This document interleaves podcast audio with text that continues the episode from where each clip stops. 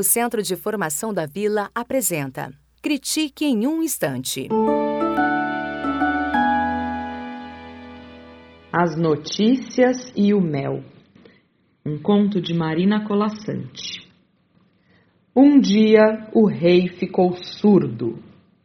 Não como uma porta, mas como uma janela de dois batentes. Ouvia tudo do lado esquerdo, do direito não ouvia nada. A situação era incômoda, só atendia aos ministros que sentavam de um lado do trono. Aos outros nem respondia, e até mesmo de manhã, se o galo cantasse do lado errado, Sua Majestade não acordava e passava o dia inteiro dormindo. Foi quando mandou chamar o gnomo da floresta, e o gnomo obediente apareceu na corte. Veio voando com suas asinhas, tão pequeno que, embora todos estivessem avisados da sua chegada, quase o confundiram com um inseto qualquer.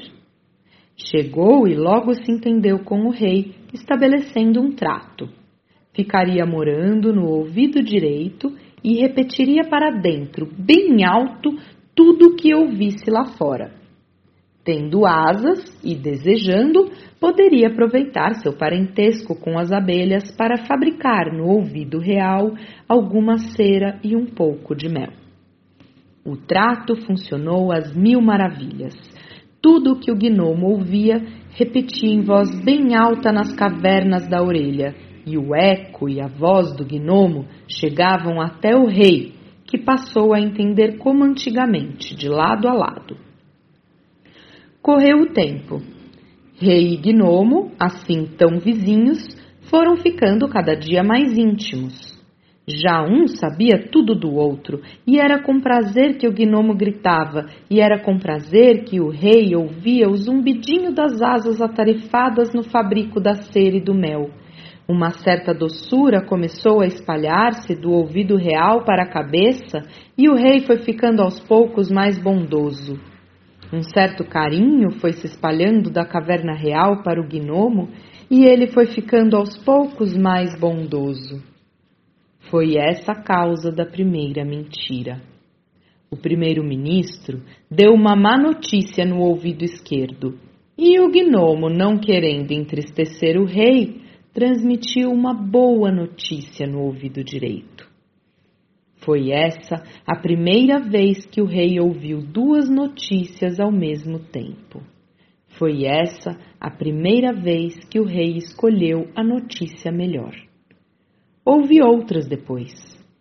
Sempre que alguma coisa ruim era dita ao rei, o gnomo a transformava em alguma coisa boa, e sempre que o rei ouvia duas notícias, escolhia a melhor delas. Aos poucos, o rei foi deixando de prestar atenção naquilo que lhe chegava do lado esquerdo. E até mesmo de manhã, se o galo cantasse desse lado e o gnomo não repetisse o canto do galo, Sua Majestade esquecia-se de ouvir e continuava dormindo tranquilo até ser despertado pelo chamado do amigo.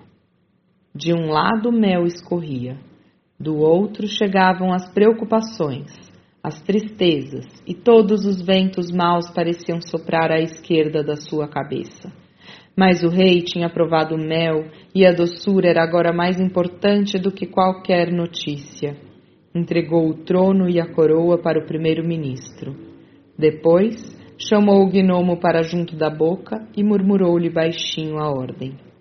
Obediente, o gnomo voou para o lado esquerdo e, aproveitando seu parentesco com as abelhas, fabricou algum mel e abundante cera, com que tapou para sempre o ouvido do rei. O Centro de Formação da Vila apresentou Critique em um Instante.